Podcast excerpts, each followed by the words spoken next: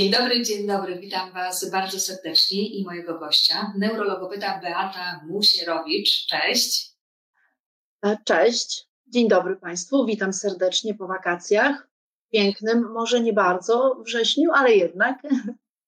Tak, y, wrzesień, za chwilę październik, y, a my już y, szykujemy się z tematem dobór akcesoriów dla dzieci i trochę się skupimy na łyżeczce, na sztuczcach, które wokół jest ich multum, multum. E, a ja tylko dodam, bo to jest bardzo ważne. My z Beatką znamy się już e, kawał czasu, prawda? E, to prawda. Poznałyśmy się w szpitalu Profamilii, tam pracowałaś na oddziale neonatologicznym i przecierałaś dosłownie szlaki, bo dzięki tobie gdzieś pomimo zdziwienia, że o rany, neurologopeda na neonatologii why, to już e, mamy nadzieję, że i w Twoim szpitalu, droga mamo, też tak się dzieje, że już jest więcej e, właśnie neurologopedów. Chociaż jak to jest, same zobaczymy. E, magister Beata Musierowicz, ile lat już, proszę, pracujesz w zawodzie? 26? No będzie 26 rok, tak, 25 już zdecydowanie minęło, nie wiem kiedy. To się stało, ale się stało. Czas płynie jednak. No cóż, tak bywa. Świetnie, to masz znakomite doświadczenie i e, na pewno byłaś też świadkiem tego, na co zwracamy uwagę teraz, a na co nie zwracaliśmy uwagę kiedyś i jakie są tego skutki i efekty. E, ja wymieniłam e, Twoją specjalizację, że jesteś neurologopedą, ale również jesteś surdologopedą, pedagogiem, terapeutką pedagogiczną, licencjonowaną specjalistką neuroakustycznego treningu mózgu SAS, terapeutką motoryczną mowy oraz e, karmienia OPT Talk Tools. Powiedz proszę, surdologopeda, bo to często w tych naszych opowieściach parentingowych spotykamy się z neurologopedą, surdologopedą. Jak to rozróżnić? Czym się różni ta i ta specjalizacja? No właśnie, obie się dopełniają, bym powiedziała, dlatego że no, logopedia interdyscyplinarna, w związku z tym zajmujemy się najróżniejszymi problemami, od neurologicznych, bo właśnie tego dotyczy ta specjalizacja neurologopedyczna, E, natomiast surdologopedyczna dotyczy mm, przetwarzania słuchowego, dotyczy problemu ze słyszeniem, też organicznym, czyli mm, nie tylko problem z przetwarzaniem na wyższych funkcjach mózgowych, ale również i organicznym, czyli niedosłuchy, głuchota. Kiedyś, kiedy nie było implantów, zdecydowanie surdologopeda miał dużo trudniej. Dzisiaj mm, jest łatwiej poprowadzić takiego pacjenta. Niemniej jednak przetwarzanie słuchowe i z tym związane deficyty w dalszym ciągu istnieją i nawet pogłębiają się. No i o tych deficytach najróżniejszych e, porozmawiamy, bo e, Ty też udzielasz konsultacji e, dzieciom na przykład w szpitalu. No jesteś alfą i omegą we wszystkich tych sprawach właśnie dla nas, dla rodziców, gdy jesteśmy jeszcze zakłopotani rozwojem swojego dziecka. I pomysł w ogóle na dzisiejsze spotkanie to ten nadmiar wszystkich dookoła nas przedmiotów. I pierwsze pytanie, jakie chciałam tutaj zadać, to właśnie jaką łyżeczkę najlepiej wybrać dla swojego niemowlaka na start, a jaką dla starszaka, dla kolejnego dziecka? No właśnie, takich pytań jest dużo w gabinecie. Rodzice przychodzą, przynoszą dzięki temu Jestem na bieżąco z łyżeczkami na przykład. Masz jakąś? Masz jakąś tutaj gdzieś? E, nie, mam swoje łyżeczki. mam swoje tradycyjne e, łyżeczki, ale e, rodzice przynoszą takie, takie najróżniejsze, żeby dowiedzieć się, która byłaby najlepsza. No właśnie, zależy w jakim wieku przychodzi dziecko, ale w odpowiedzi na pytanie łyżeczka na początek prosta, najłatwiejsza. Co to znaczy? Ważna jest z czego jest zbudowana, czyli żeby nie była metalowa, żeby była z jakiegoś tworzywa, czyli w miarę miękka. Lekka, jak będzie z tworzywa, będzie raczej lekka. Nieduża, mieszcząca się do jamy ustnej, bo trzeba pamiętać, że taki maluch włoży całą łyżeczkę do buzi.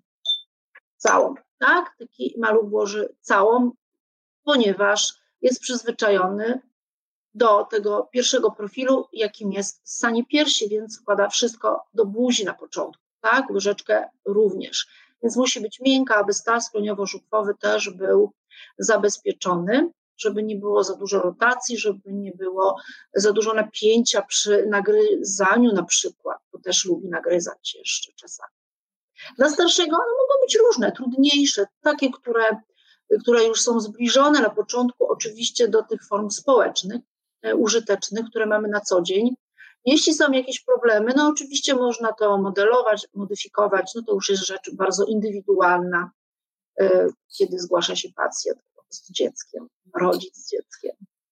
Czyli na początku miękka, lekka, nieduża. Pamiętaj, mamo, że cała ta łyżeczka będzie e, próbowała dostać się do buzi maleństwa, także też ona musi być bardzo bezpieczna. E, a w ogóle powinniśmy uczyć, jak nauczyć niemowlaka jedzenie łyżeczką? Czy już niemowlaka? No właśnie, uczyć czy nie uczyć? No trzeci rok życia jest to taka granica, kiedy dziecko powinno już zakończyć ten okres wczesny niemowlęctwa. W związku z tym, jeśli po pierwszym roku życia sobie nie radzi, albo w ogóle nie bierze mm, do rączki łyżeczki, bo trzeba pamiętać, że te profile rozwojowe mm, są trochę nieubłagane, szósty miesiąc życia, kiedy samo dziecko już próbuje siadać, kiedy już sadzamy w foteliku, czy sadzamy u siebie e, na kolanach, wtedy możemy oczywiście dziecku również dać taką łyżeczkę, tak? Wtedy, kiedy jest to jakiś taki mm, trening e, czy przyzwyczajanie do pokarmów stałych, bo oczywiście od tego momentu rodzice najczęściej zaczynają. Potem stopniowo ta motoryka ręki się zmienia mm, od takiego chwytu małpiego, przechodzi stopniowo, czyli pierwszy chwyt taki będzie, potem chwyt będzie taki, potem na końcu będzie chwyt taki, tak, dwoma paluszkami. Czyli już w pierwszym roku życia ta manipulacja przedmiotem zdecydowanie jest bardziej precyzyjna, w związku z tym również łyżeczką. To jeśli chodzi o manipulację. Jeśli chodzi o motorykę buzi, no to wiadomo, że najpierw będzie łyżeczka w buzi cała, potem będzie już próba jeśli motoryka buzi nadąża, kiedy te odruchy pierwotne się wycofują, kąsania, y, zmniejsza się odruch ssania. Stopniowo powinno się rozdzielić ruch pomiędzy wargami a żuchwą i zębami i dziecko powinno zbierać z wargami. Tak? Czyli jeśli te funkcje są poprawne, jeśli dziecko umie potem ten pokarm albo zasysać, jeśli jest to płyn, albo zbierać wargami, jeśli jest to Y, pokarm bardziej o gęstej konsystencji, to oczywiście nie musimy dziecka uczyć. Pokazujemy te wzorce, ale jeśli dziecko ma z tym problem, to na pewno ta nauka będzie potrzebna, bo niszczą się też dziąsełka, tak, są narażone na różnego rodzaju nie, nie dość dobre doświadczenia. Dodatkowo staw skroniowo-żuchwowy, jeśli dziecko gdzieś tam głębiej wkłada, taką łyżeczkę, również jest narażony e, na złą pracę, nadmierne na przykład rozciągnięcie, jak i również e, nadmierne rozciągnięcie żuchwy w pozycji też do przedniej, nie tylko bocznej. Jest to wtedy ważne, aby takie dziecko uczyć, czasami konsultować, tak, na przykład z neurologopedą od zaburzeń żywieniowych czy właśnie motorycznych, no bo czasami jedno idzie w parze z drugim powiedziałaś, nie dość dobre doświadczenia. No, jak każda mama, bywały takie momenty, że chciałyśmy szybciej nakarmić e, dziecko i e, ta łyżeczka wędrowała trochę e, z, większą, z większym impulsem i działaniem mamy, czyli wiesz, my czasem otwieramy buzię łyżeczką i właśnie co się dzieje, jakie są tego konsekwencje. Przestrasz nas tutaj trochę, czemu właśnie nie powinno się tak robić. Po pierwsze, staw skroniowo-żuchwowy powinien y, w sposób naturalny się otwierać, czyli mięśnie stawu skroniowo-żuchwowego powinny być rozluźnione. Czyli ta pierwotna postawa motoryczna, tak? Jeśli będziemy, jeśli będziemy y, otwierać buzię, tak? Czyli, y, czyli dziecko nie będzie gotowe na przyjęcie tego pokarmu, to zdecydowanie napięcie mięśniowe będzie za duże, tak? I wtedy otwieranie tej buzi może odbywać się też w sposób nieprawidłowy, zbyt dużym napięciem, które spowoduje, że buzia będzie się otwierać tak, a nie tak. Dla e, słuchaczy na Spotify'u e, to tylko powiem, że Beatka otworzyła buzię bardziej jakby płasko, nie, nie w tą stronę, tak? Tak, do dołu, a nie z uśmiechem takim, tak? Takim napięciem policzkowym tutaj. Więc jest to bardzo ważne, aby ta postawa motoryczna przygotowująca buzię, tak? Przygotowująca wargi do zbierania była ćwiczona. Tak? Oczywiście na początku dziecko bada, do czego służy łyżeczka, próbuje, ale odruch kąsania powinien się wycofać w szóstym miesiącu i mm, e, te wargi powinny zbierać pokarm już poprawnie, e, nie powinny zaciskać się e, dziąsełka na łyżeczce części czerpakowej. Szósty miesiąc, pamiętajcie, tak już powinno się zadziać. A która łyżeczka podczas nauki jedzenia na tym samym początku powinna być, bo e, to powinna być niegłęboka łyżka, tak jak mówiłaś, lekka. Co, co to jeszcze powinno być w łyżeczce? Na, na pewno trzeba o tym pamiętać, że sprawdzamy też kompetencje swojego dziecka, tak? Bo jedno dziecko ma takie kompetencje, że otwiera swobodnie buzię, w ogóle od szóstego miesiąca już zainteresowane pokarmem stałym, a są takie dzieci, które nie są zainteresowane jedzeniem, są zainteresowane tylko e, smakowaniem. E, I trzeba to też uszanować, ponieważ e, jakby dziecko pokazuje nam te, te naturalne drogi rozwoju, które ma, jeśli oczywiście one nie przekraczają jakiejś tej patologicznej mm, granicy. I wtedy staramy się dziecku po prostu dać taką łyżeczkę, która jest i miękka, można ją nagryźć, e, można też coś tam zlizać z tej łyżeczki, musi być bezpieczna, krótka, najlepiej z jakiegoś silikonu na przykład, tak? wiadomo, że takie łyżeczki muszą być dwie, bo dziecko lubi naśladować od szóstego miesiąca bardzo czynności społeczne, te przy stole, bo przecież nagle e, jestem w innej pozycji, w związku z tym wszystko, co w tej pozycji e, dotyczy właśnie manipulowania pracy rączką, dla dziecka będzie atrakcyjne. Ja dodam, że e, upadki, tworzenie mowy e, i od początku właśnie, czy waszego dziecka, czy dorosłej osoby, to jest twoja pasja, bo no sami widzicie tutaj ekspresję Beatki. Ty przyjmujesz dzieci oraz osoby dorosłe już na przykład y, z wadami y, wymowy i w ten sposób ich wspierasz, żeby oswobodzić ich z najróżniejszych tutaj zaburzeń, nie wiem, ustno-twarzowych, e, ale najważniejsza dla Ciebie jest profilaktyka, czyli to, żeby wyjść do tych rodziców szybciej i wcześniej. Stąd y, pomysł i e, nawet patent. Masz ten patent, proszę? Masz, tak, masz. patent jest już zatwierdzony, tak, tak. oczywiście. Pochwal się proszę, co to jest, bo to jest naprawdę no, niebywałe, że mam sposobność rozmawiać z osobą, która wymyśliła coś genialnego i oby u każdego z nas to za chwilę było w domu. No tak, to było kilka lat badań, e, kilka lat doświadczeń, ale chyba co najistotniejsze, e, co mnie pchnęło do tego, żeby jednak to opracować i opatentować, to jest fakt, że są takie potrzeby, tak, profilaktyczne. E, ponieważ ja uwielbiam profilaktykę, zawsze uważam i w swoim życiu prywatnym e, e, tym się kieruję, wychowując syna, wychowując, powiedzmy, jak to niektórzy rodzice mówią, że pani wychowuje, tak? A ja się śmieję, że po prostu podpowiadam, co pomaga nam w rozwiązywaniu jeszcze nie patologicznych problemów, czyli zapobiegamy, no i właśnie, czym jest ten patent? No, to jest takie wspaniałe narzędzie, zabawka, nazywa się Grysku, y, która ma takiemu maluchowi już od szóstego miesiąca w tych formach społecznej aktywności, ale i żywieniowej, pozwolić na ćwiczenie stawu skroniowo-żuchwowego, pozwolić na spontaniczne ćwiczenie, czyli takie, które pozwoli rodzicom mm, na to, aby było bezpieczne, czyli daje dziecku coś, co lubi, co chce robić, a jednocześnie ćwiczy. Tak? Ćwiczy staw skoniowo-żuchwowy, ćwiczy mięśnie, mm, też i przy okazji odpowiedzialne za mm, pracę języka. Oczywiście też y, i mięśnie warg się będą aktywować, a i, co istotne, ponieważ rodzice boją się czasami, że dziecko się zadławi, w związku z tym tam też można wprowadzić delikatnie pokarm, cząstkę pokarmu, albo wcześniej papkę i poprzez mm, odpowiednią podaż, którą dziecko sobie samo zrobi, bo badania wykazały, że w ten sposób można dziecko zainteresować samodzielną nauką, ćwiczeniem gryzienia. W związku z tym e, jest to narzędzie jednocześnie akcesorium, jednocześnie zabawka dla dziecka. Także mam nadzieję, że jak już pojawi na rynku, to rodzice będą zadowoleni i szczęśliwi, tak? I o to mi chodziło.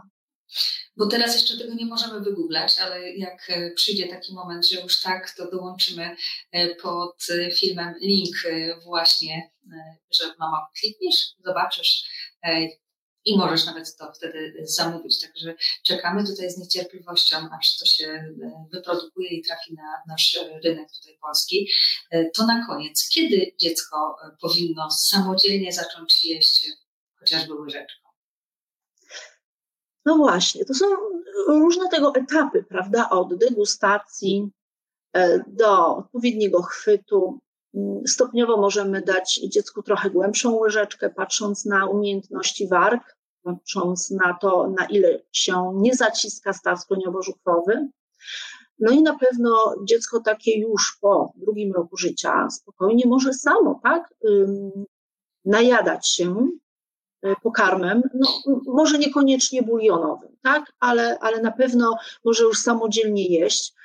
Wiemy, że już do trzeciego roku życia widelec też jakiś łatwy, tak, który nie jest bardzo ostry. Czyli jest to taka granica. Pamiętajmy tylko o tym, że mm, te etapy są istotne, aby dziecko wcześniej nabyło tych kompetencji, e, jeśli ich nie ma.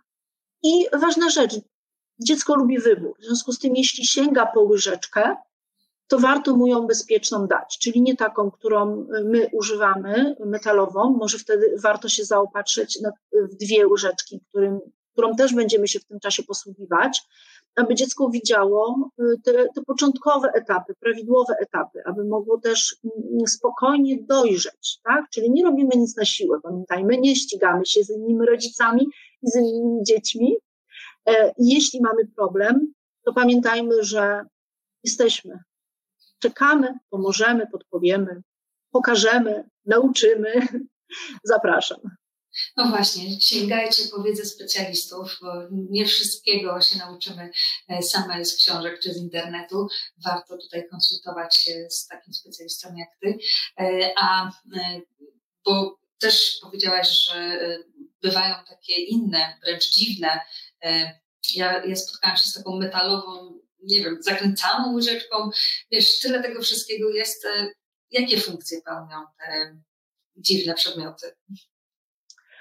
Właśnie, jakie pełnią funkcje? Myślę, że jeśli dziecko już umie poprawnie złapać łyżeczkę, jeśli już umie ją poprawnie mm, trzymać, czyli jeśli się też pojawi chwyt pensetowy, to myślę, że dziecku można dać łyżeczkę, która, która jest trudniejsza, która mu bardziej pasuje, nie wiem, lepiej się nią naje.